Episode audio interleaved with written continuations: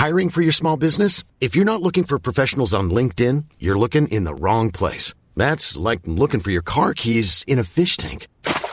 LinkedIn helps you hire professionals you can't find anywhere else, even those who aren't actively searching for a new job but might be open to the perfect role. In a given month, over 70% of LinkedIn users don't even visit other leading job sites. So start looking in the right place. With LinkedIn, you can hire professionals like a professional. Post your free job on linkedin.com slash people today. Hey, I'm Ryan Reynolds. Recently, I asked Mint Mobile's legal team if big wireless companies are allowed to raise prices due to inflation. They said yes. And then when I asked if raising prices technically violates those onerous two-year contracts, they said, what the f*** are you talking about, you insane Hollywood ass?" So to recap, we're cutting the price of Mint Unlimited from $30 a month to just $15 a month. Give it a try at mintmobile.com slash switch. $45 upfront for three months plus taxes and fees. Promoting for new customers for limited time. Unlimited more than 40 gigabytes per month. Slows. Full terms at mintmobile.com. I've had to expand it. I'm doing what I can to get this message out that I feel is so important to give people hope to realize that despite what's happened to you and despite circumstances and setbacks, you can, take control of your life and redefine yourself and change your course and make more of your life where you saw it going. Examine your roles and goals, your most important ones, and realize that life is about contribution, not accumulation. I appreciate this opportunity to expand my circle of influence and be a little terrified to go outside my comfort zone. And that's right now, besides working with my family and my grandkids, that's my most important work that I'm doing at, at what people would say a retirement age. I'm 65 and I, my most important work I feel is, is yet ahead of me. How you day, how you day. That was the voice of Cynthia Covey Heller. If the name Covey sounds familiar to you, that is because Cynthia is indeed the daughter of the late great Stephen R. Covey. Today's episode is unpacking Stephen's last big idea or his last lecture, how he decided to teach people what the mindset of living a life in crescendo is about. The crescendo mentality is a powerful leadership principle that can be applied to all stages and ages in life. And Cynthia was involved in the beginning. She became a co-author and is now passing on her father's teachings. I really hope that you enjoy the episode. I hope that you take a moment to reflect and I hope that you pause to share this with your loved ones because there's nothing like embracing a mindset that can change your life. And I believe this is one. Enjoy the episode. Welcome everyone to another episode of As Told by Nomads. And today I have a very special guest. Her name is Cynthia Covey Heller.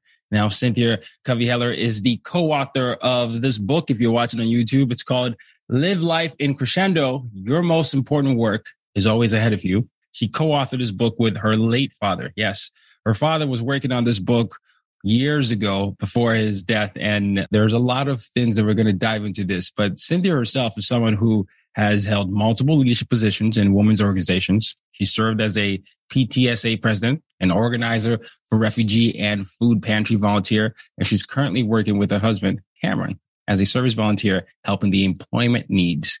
She graduated from Brigham Young University, BYU, for those of you. She's very, very present in the Utah region. So I want to welcome author, teacher, speaker, and active participant in the community here. Cynthia, welcome.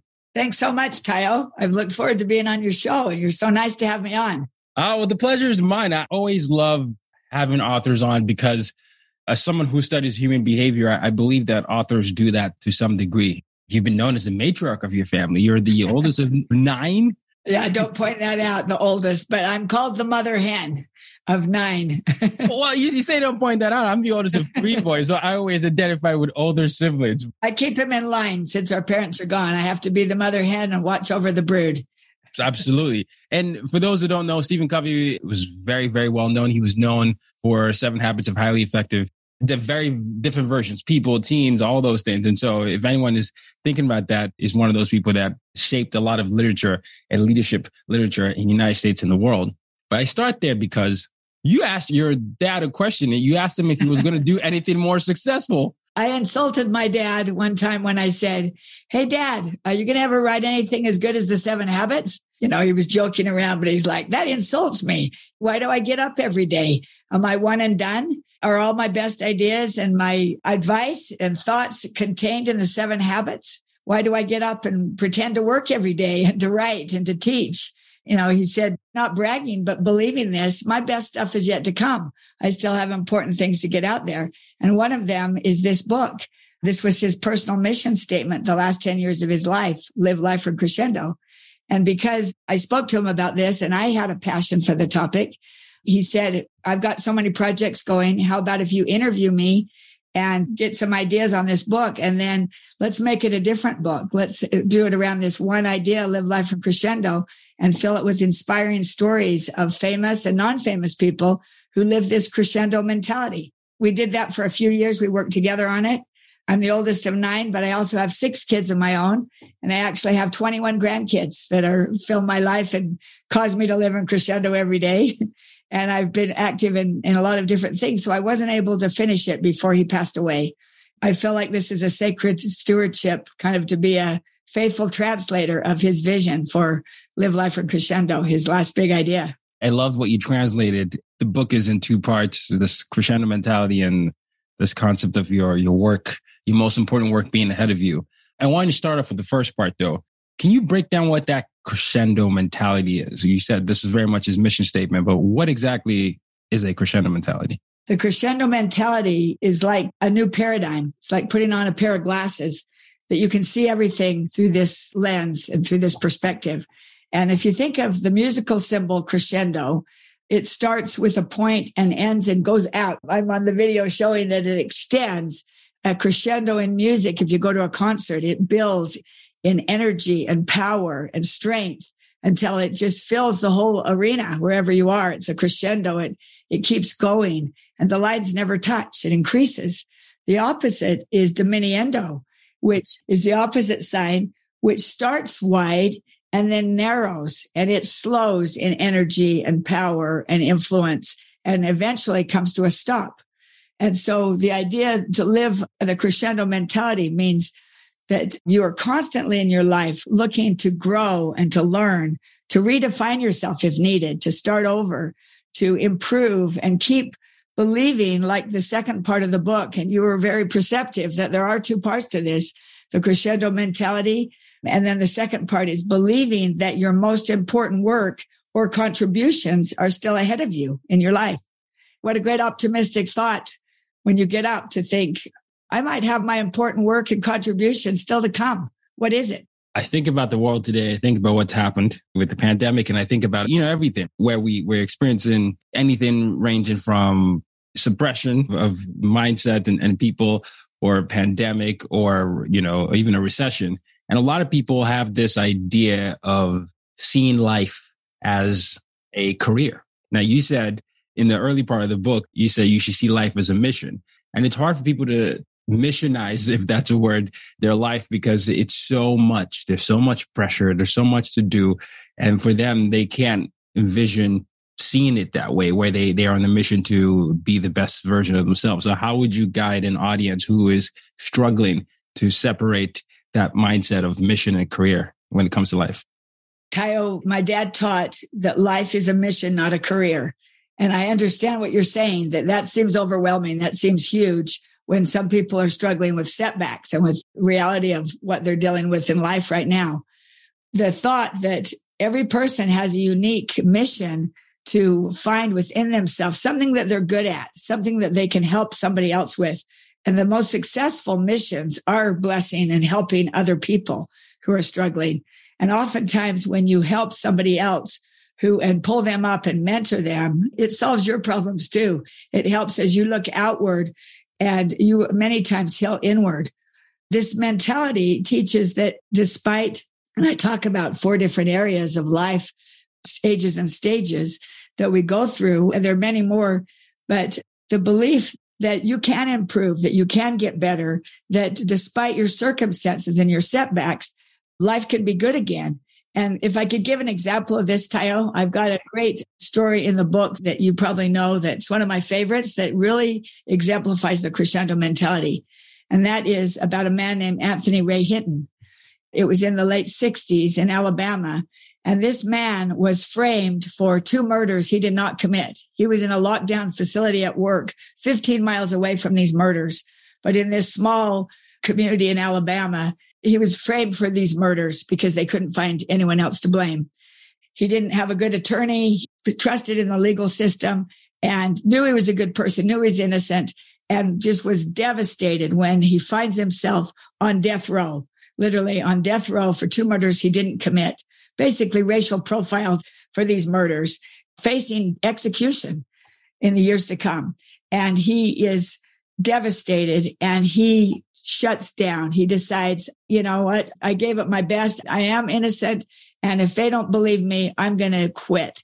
And so he threw his Bible under his bed. He shut down. He didn't speak for three miserable years to any guards, to any inmates that were next to him. Anytime he had a chance to talk, he shut down and he was living in Diminuendo. He had no influence. He had no abilities to help others or to, for others to help him except for talking to family and friends. He was living in Diminuendo and a miserable life. Well, at two in the morning, one morning, he heard his inmate next to him sobbing and begging someone to help him with his pain. That awoke in Ray the compassion that he always had. He realized, he said, I don't have a choice whether I'm on death row and I've been wrongly convicted, but I have other choices. And that knowledge rocked him. He discovered Hate is a choice, despair is a choice, but so is compassion and love. And he broke his silence of two years and spoke to this man who was a complete stranger, found out that his mother had just passed away and he was devastated and didn't know if he could go on. He had no hope in his life. His mother was so important to him. And he spent the night comforting this stranger and talking to him, helping him, talking about his mom and laughing and talking about stories that things that she had done for him.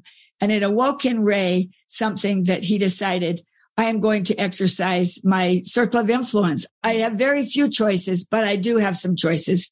And from that moment on, he became a light and a beacon to his fellow death row inmates and even the guards who had come to him for advice. He used his humor, his hope, his belief that things would get better and improve. He started a book club. He got some privileges they don't normally give because of his charity and the choices that he exercised. And soon he was affecting other people in the prison. Well, he caught the attention of Bryan Stevenson, who uh, started Equal Justice Initiative, which is an incredible organization that helps people that are wrongly convicted. After another 14 years, he was literally incarcerated for almost 30 years. And Bryan Stevenson took his case to the Supreme Court of the United States, where he was completely found innocent of all charges. So he comes out of his prison after almost 30 years. He looks at his family and friends and he says, the sun does shine. And this became the title of a book he wrote four years later, which became a New York Times bestseller, telling of his journey, basically from Diminuendo to crescendo and how his life is true in his case because he exercised what I've called the crescendo mentality. Now he is an advocate, a speaker, an author his life is just exploding. His most important work is still to come. His blessing and helping other people that are unjustly imprisoned. And his influence, which was nothing when he was shut down in his prison, has now exploded across the United States and even the world. It's an incredible story. You talking about mercy? Just Mercy. Yeah, yeah. Yeah. yeah, yeah Bryan Stevenson, he's the lawyer for just the book and the movie Just Mercy. He works with Bryan Stevenson now. He said they took my 30s, my 40s, and my 50s, but what they couldn't take was my joy. That's probably one of the worst setbacks or challenges you'd ever face. But yet he exercised that little bit of circle of influence that he had, the choices that he had, and it changed the whole trajectory of his life. You know what this brings up? This brings up this concept of timelines and time. So in many cultures, you're supposed to get married at this time. You're supposed to have a job at this time. You're supposed to have experienced success, blah, blah, blah, blah, blah. We get into this thing where we compare. You talked about joy being stolen. Comparison, they say it's a thief of joy. How do we figure out how to navigate life in a way where we're not comparing our expectations to the expectations others have placed in us? Tayo, that's something we all do, isn't it? We compare and contrast ourselves to other people. I'm not as successful as the guy next door. Look at their family. They've got it all together. They have these opportunities. I don't we all have that tendency to compare. In the first section of the book, I talk about a midlife crisis that you might be going through. Maybe you wake up and you're 50 years old and you think, you know what? I thought I'd be further down the road than I am. I thought I'd have money. I thought I'd be successful. I thought my family, I thought I wouldn't be divorced. I thought I wouldn't have these things happen to me. What's happened? I talk about that we need to define success. There's two perspectives in this midlife area. And one is that we define success differently than how society defines it. They define it as having money, having accumulation, having things and prestige and a big name and popularity. That's what my father would call secondary greatness. Primary greatness is your character, is what you are when no one else is around. Your values, primary character is being successful in your most important roles. What are your most important roles in life without comparison to others? To me, to give an example, my father showed that what his most important role is a story I tell at the beginning about me going to San Francisco. Would it be okay if I shared that one? Yes, please. It's one of my favorite stories. okay. I was 12 years old. And like you said, I'm the oldest of nine. And I was the first one to go on this trip with my dad. He was speaking at some convention and he invited me to come along to San Francisco. Well, I live in Salt Lake City and I've never been to San Francisco at 12 years old and I'd heard about the magical trolley cars. And so we planned a great weekend, a great date after his speech that he would be giving at the hotel. Half the fun was talking about it and planning ahead, anticipating it. So our plans were that I would I would swim and enjoy myself at this nice fancy hotel while he's speaking. I'd show up at the very end of his talk and we would go and catch a trolley car, ride the trolley car all around San Francisco, which was so magical. And then we would go shopping and buy a few clothes for school in these fancy stores I've heard about. And then we would go to Chinatown and have Chinese food, which was our favorite.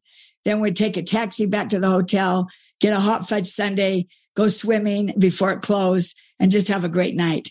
So it was all seeming to go as planned until at the end of the talk, when my father was making his way toward me, all of a sudden, one of his best friends that he hadn't seen for years got, to him and they embraced. And he said, Stephen, I'm so happy to see you. I haven't seen you for 10 years. And I came to your speech for the very purpose to invite you to come to dinner with my wife and I. We'll eat down on the wharf and catch up. It'll be great. And my dad said, Oh, I'm here with my daughter. We're having a, a daddy daughter date. And he said, Oh, she's welcome to come along too.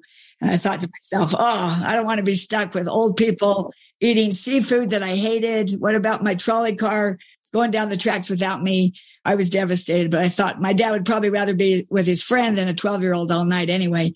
And so my dad seemed excited to be with him. And he said, put his arm around him and said, Oh, Bob, it's so great to see you. That sounds wonderful, but not tonight.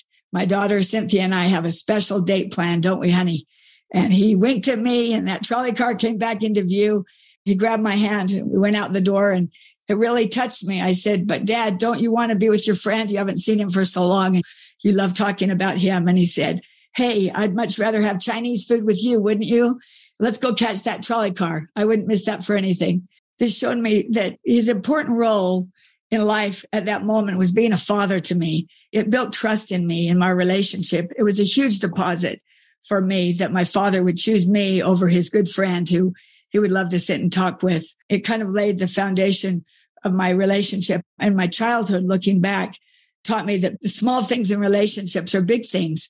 Anyway, talking about this midlife stage and about, you know, you wonder, what can I do to make my life a success?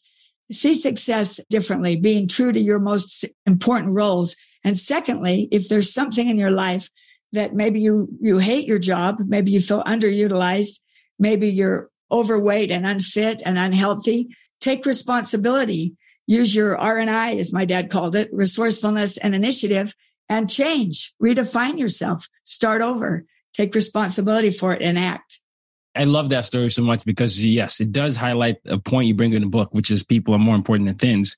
But you just said something that I haven't been able to get in my head. You know, it's this idea of identifying the roles in your life and identifying whether or not you're successful in those roles. I think a lot of people approach success the way you said it, where they think about I don't know, external, what other people have said I'm supposed to do is I'm supposed to do that. But if I'm thinking, I'm thinking, what is my role as a brother, as a man, you know, as, as a friend? How am I being successful in that? You're going to find a joy that is more innate as opposed to what you think you're supposed to do. And I think out of that, you are then able to even create boundaries if you, if you need to, because you know what is needed in your environment. And you're also able to find and attract people that you need in your life in order to help you become that best version of yourself.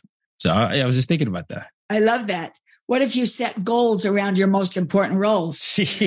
what if you said, okay, I'm a mother, I'm a father, I'm a brother, I'm a son or daughter, I'm a business person, I'm a, I'm a leader in my work, I'm a mentor, I'm a community volunteer, I'm a caring person that looks across the street and sees a neighbor that's lonely and whose grass is yellowed and he can't get out and, and work in his yard. I can cross the yard and, and help him, be a friend to him and, and do what I can. What are your most important roles in life and set goals around them?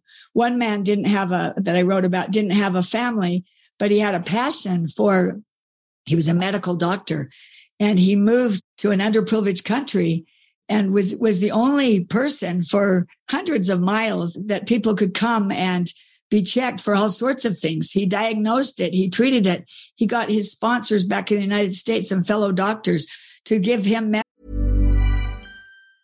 Hey, I'm Ryan Reynolds. Recently, I asked Mint Mobile's legal team if big wireless companies are allowed to raise prices due to inflation. They said yes. And then when I asked if raising prices technically violates those onerous 2-year contracts, they said, "What the f- are you talking about? You insane Hollywood ass." So to recap, we're cutting the price of Mint Unlimited from $30 a month to just $15 a month. Give it a try at mintmobile.com slash switch. $45 upfront for three months plus taxes and fees. Promote for new customers for limited time. Unlimited more than 40 gigabytes per month. Slows. Full terms at mintmobile.com.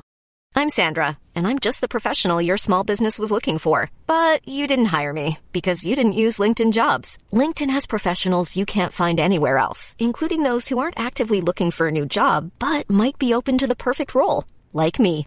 In a given month, over 70% of LinkedIn users don't visit other leading job sites. So if you're not looking on LinkedIn, you'll miss out on great candidates like Sandra. Start hiring professionals like a professional. Post your free job on linkedin.com slash people today.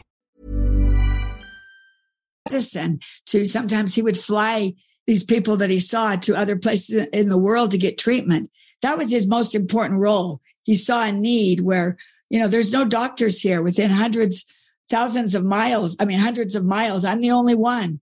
And his most important role to him was being there for these people that needed help. He was successful in that.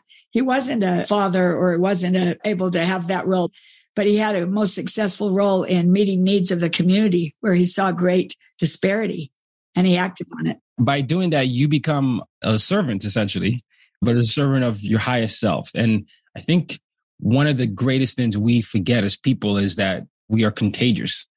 This is good or bad. We pick up the bad habits, pick up the good habit. But if we start modeling what your father did, I'm sure you've done the same thing for your siblings as well as your kids and grandkids. And they see, you know, that Cynthia wouldn't want that. No, Cynthia would like, that is not that. And so there's a beauty that comes with the integrity of self. My father defines leadership as communicating another's worth and potential so clearly that they're inspired to see it in themselves. So think about communicating another's worth and potential so clearly they're inspired to see it in themselves because many times we don't believe in ourselves. Think about when somebody believed in you when you didn't even believe in yourself or saw your potential. If you ask that question, most people can think in their mind, okay, I had a parent do that for me. I had a friend. I had a teacher at school who, who saw that I had something in me more than what I saw in myself.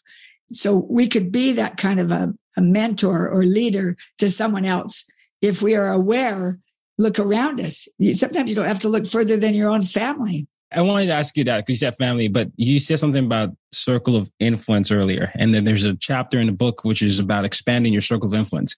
This is a tricky one because some people, right? You know, the environment you're from can shape who you are.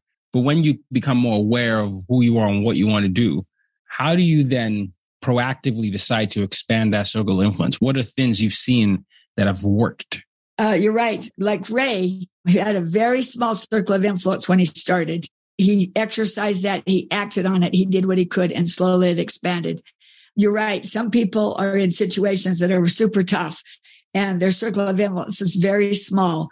But as you bridge it, as you decide, okay, I can only influence these two people that I work with, but I'm going to be my best self to them.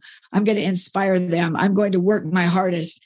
I'm going to build them up. I'm going to be a mentor to this young intern that works with me that doesn't really have much faith in himself. Or I'm going to, you look during the pandemic, look at the circle of influence that increased for people that saw a need and acted without being told look at the garages that were filled with food. People would say, I'm collecting food this Wednesday at 10. Anybody has anything to drop off? Bring it at 10. I saw this in my own neighborhood. Garages were full of food. People were anxious to do something. They didn't know how to act. They didn't know what to do, but they wanted to do something. And all it took was someone who took the first step and began and said, you know, I'm going down to the food bank uh, tomorrow. And if anyone has anything they'd like to donate, I'll take it with me they were overflowing in what they took. I saw a woman who was in a in a Title One school that had uh, a lot of refugees that were really struggling with school because basically because they were hungry. They didn't have much nourishment. And after school they had a tutoring program but the kids couldn't focus because they hadn't eaten well. And so she saw this small need and here she's just a, a parent and she talks to other uh, people in the PTA and says, let's open a small food pantry. Let's put some after school snacks in this closet that I found, you know, in the school that the teacher said aren't using. Let's fill this closet and let's ask for volunteers to bring them. Well, pretty soon she had that full closet full, spread the word after healthy after school snacks, and it's entirely full. One little boy said to her, could I take some extras for my family at home? They're, they need it too. And she realized after school snacks isn't going to cut it. I need to expand this. So again, she widens her circle of influence by asking for help from teachers, from the PTA, from the community. And right now I've been down there. She has a food pantry that she took over one of the biggest rooms in the school next to the cafeteria. I've seen a hundred or more people line up every week with grocery bags to fill their entire bags full to feed their families, just based on her starting small, asking, getting involved. And pretty soon her circle of influence, she's a leader. She is expanded and what good she's doing for the whole community. If you're bringing up an example of someone who was intentional and also asked for help. I think those are two actionable things that people can pick from that. It's this idea of intentionally saying, this is what I want. This is what I hope. We've reached this level. I would love to see if we can expand it. Do you know anyone else and that thing can happen with books or career. Like I'm actively looking for a mentor.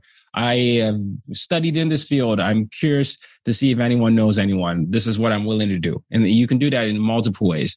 I think that's the idea of combining, you know, people are more important than things, but also intentionally announcing who you are to the world. And so that stays in, in the brain of, of someone else who could potentially be in a position to help you in that sense. I like that.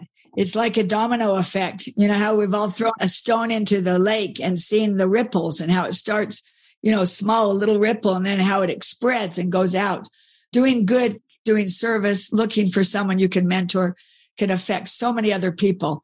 I'm thinking of a man named William Henley, who was just as a little boy, his father died, leaving his mom uh, single with six kids in England in the 1800s and they're very poor. And he goes to school and he said his headmaster, who was a brilliant man, was kind to me. I needed kindness more than I needed anything in my life. And he was kind to me and he saw something in me that I could be taught to love poetry. And so he taught him about the great poets and he instilled in this love for him and he, he believed in him when no one else did. Well, he had a difficult life. He ended up getting tuberculosis and spent three years in the hospital and had to have one of his legs cut off. He ended up dying at 53, but not before he wrote the great poem Invictus by William Henley that later, you know who that inspired? Nelson, Nelson Mandela. Mandela. Yeah. That's right. Who's in prison yeah. and who believe, reads the words, I am the master of my soul. I am the captain of my soul. I am the master of my fate. He uses that to inspire himself to hang on during his 28 years of imprisonment and to inspire other prisoners. He was asked to read that to them and interpret it and help them get hope. Well, what happens at 71? He's released. You think, oh my gosh, his life is over. He's 71. What can he do when he comes out of prison? And yet, four years later, he's the president, elected the president of South Africa, the first black president with William de Klerk, who was the president as his vice president and he's dismantling apartheid. His influence is spreading all across South Africa and across the entire world. So one person influencing another, William Henley being influenced by his mentor to hold on and that there was good in him and to learn about poetry, him writing poetry, writing Invictus, inspiring Mandela, inspiring others, and soon it has spread literally across the world. That's showing a great example of circle of influence that just keeps growing. 100%. The audience knows Nelson Mandela plays a, a, huge role in, in my formative years and is my biggest inspiration for what I do today. But I love specifically what you said, though. My favorite story about Nelson Mandela is the idea that after that 27 years in jail and coming out as old as it was, you would think, well, my best years are beyond me. But you can say that his best years were well ahead of him. His most important work was definitely to come in the next 20 years, wasn't it? The next next 20 years. And that goes to that second part of, of your book where you, and your father, you, you say your most important work is always ahead of you. The mindset to work that way, though, is hard when you have repeated setbacks in a sense.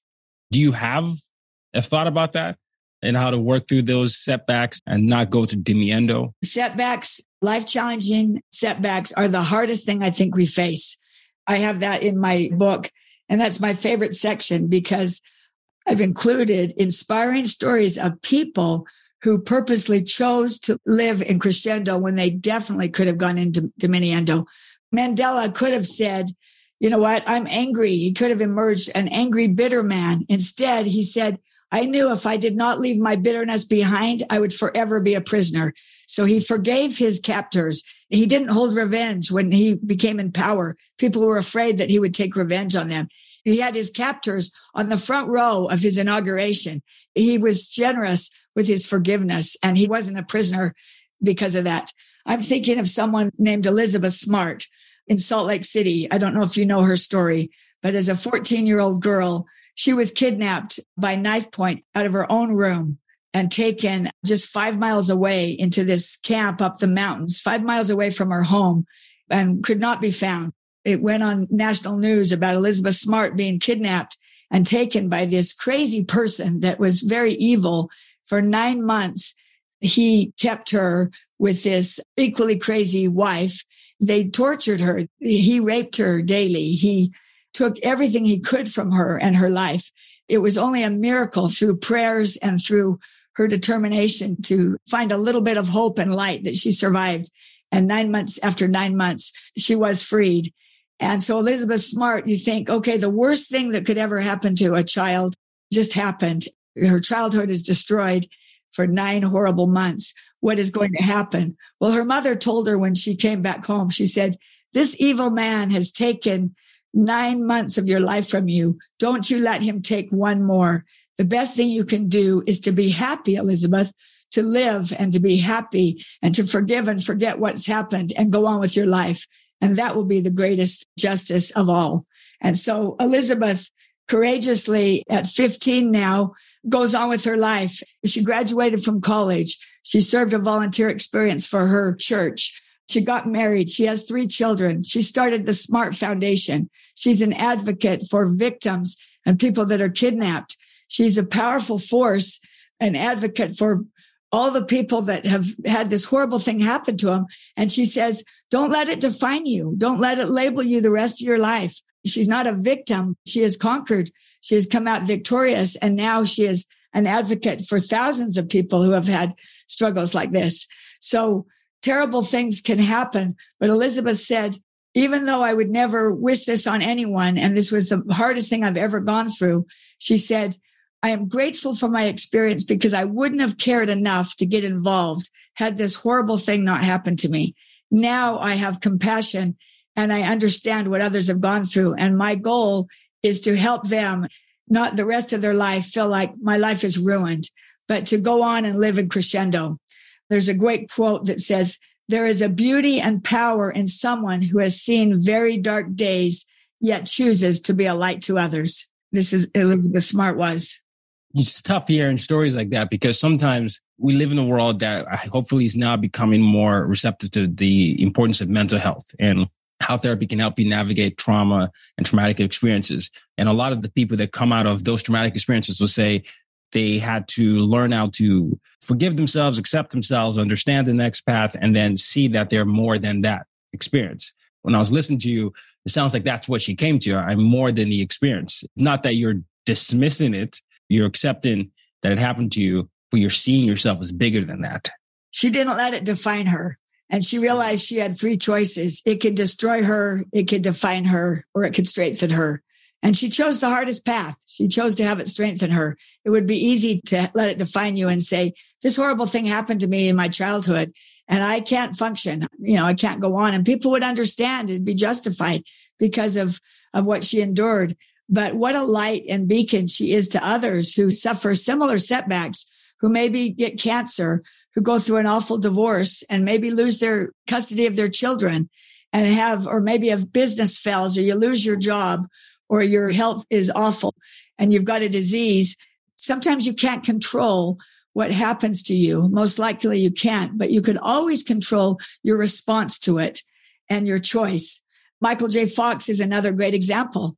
He's a great actor. And in the height of his career, he finds out in his twenties, he has Parkinson's disease and he is devastated. He said, I drank myself to death almost. He said, I was in denial and all I could do was try to escape from it. And then I realized that if I learned about my disease and if I treated it better, I would feel better. He realized that I can, the only choice I don't have is that I can't choose if I have Parkinson's or not. All the other choices are up to me.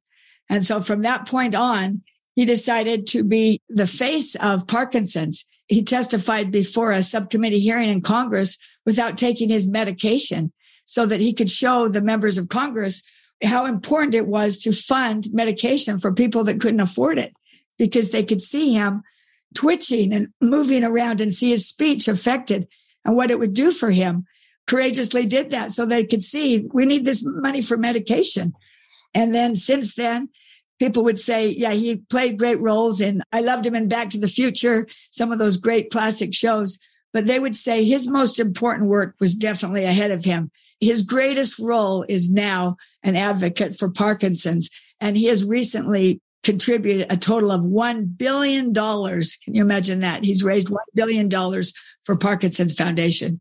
Uh, well, I mean, we, we could go on and on about the stories of life, but your book, Live Life in Crescendo, your most important work is always ahead of you that you co-wrote with your father is chock full of life nuggets and wisdom. And so as you all preparing for the book to come to your shelves and you are preparing for the launch, where can people find the book? It's on Amazon and Barnes and Noble and Simon and Schuster. You know, our hope is three things to help people, to inspire people to choose to live your life in crescendo rather diminuendo. That takes some introspection. That takes looking carefully within and saying, what am I, what choices am I making right now? Is this moving in the right direction? Am I choosing to live in crescendo? Am I shutting down like Ray did when he first came into prison? Am I just not expecting it of myself? Am I just accepting what's happened? Or am I going to take that little opportunity and make some choices about it? And then the second thing is to instill hope in people that regardless of what happens, regardless of a midlife or even a pinnacle of success. Look at a Jimmy Carter that what he accomplished when he didn't get reelected, how humiliating that was to be at the pinnacle of success, the president of the United States. And yet, what does he do when, when he becomes a post president? He works for Habitat for Humanity. He establishes the Carter Center. Truly, his greatest work was still ahead, even after the presidency. And then another important part which we've discussed is life changing experiences. And then a part we didn't discuss was the second half of life. If you find yourself in your 70s, 80s, 90s, don't shut down. Don't have the tendency to think, well, I'm done. You know, don't look in the rearview mirror at your past failures and successes. You're driving a car. You wouldn't get very far if you're looking back over your shoulder or you're looking in the rearview mirror. Look ahead What's ahead of me? Okay. I don't work anymore. I'm older. I have these limitations. What can I do? Where can I contribute to my grandchildren or great grandchildren to a need in the community that I see? What can I offer? Because there in the second half of life, you have more skills and more talents and more resources, more abilities than you ever have a lifetime of experience to offer people. So my dad always said, don't think of two alternatives, work or retire. The third alternative is contribute. Although you may retire from a job or a career, never retire from making meaningful contributions in others' lives. Wow. Well said. Well said. The only thing I have left is my final question here. I told by Nomads here, my mission statement is use your difference to make a difference. So, love that. Thank you. Say that again. It's use your difference to make a difference. Make a difference. I love that. Thank you. Thank you. The mission statement of this book would be the meaning of life is to find your gift. The purpose of life is to give it away. Love it. Love it. The final question is in line with that statement of mine is how do you, Cynthia, use your difference to make a difference? I had to live in crescendo to finish the book. it took me 10 years. I'm a first time author and I'm speaking on podcasts. This is a little out of my comfort zone. You're doing great. I've had to expand it. I'm doing what I can to get this message out that I feel is so important to give people hope to realize that despite what's happened to you and despite circumstances and setbacks, you can take control of your life and redefine yourself and change your course and make more of your life where you saw it going. Examine your roles and goals, your most important ones, and realize that life is about contribution, not accumulation. I appreciate this opportunity to expand my circle of influence and be a little terrified to go outside my comfort zone. And that's right now, besides working with my family and my grandkids, that's my most important work that I'm doing it at what people would say a retirement age. I'm 65 and I my most important work I feel is is yet ahead of me. Well ahead of you. Well, there you have it, Cynthia Covey Heller. Thank you so much for coming on the show. This has been a great reminder for me personally, and I'm sure many listening as well. But yes, our greatest work and most important work is always ahead of us. So I'm looking forward to what you inspire. Thank you, Tayo. I appreciate you having me on. Pleasure is mine, Kings, Queens, and Royalty. Till next time, use a difference to make a difference. You've just been listening to the As Told by Nomads podcast. For more ways to reach out to Tayo and to use your difference to make a difference, head over to www.tayorockson.com.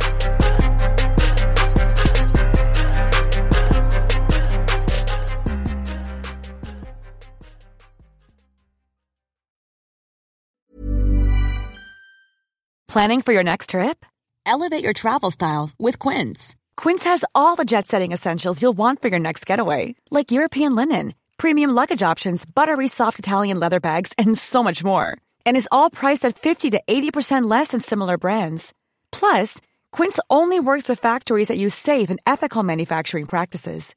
Pack your bags with high-quality essentials you'll be wearing for vacations to come with Quince. Go to quince.com slash pack for free shipping and 365-day returns. Mom deserves the best, and there's no better place to shop for Mother's Day than Whole Foods Market. They're your destination for unbeatable savings, from premium gifts to show-stopping flowers and irresistible desserts. Start by saving 33% with Prime on all body care and candles. Then get a 15-stem bunch of tulips for just $9.99 each with Prime. Round out Mom's menu with festive rosé, irresistible berry chantilly cake, and more special treats. Come celebrate Mother's Day at Whole Foods Market.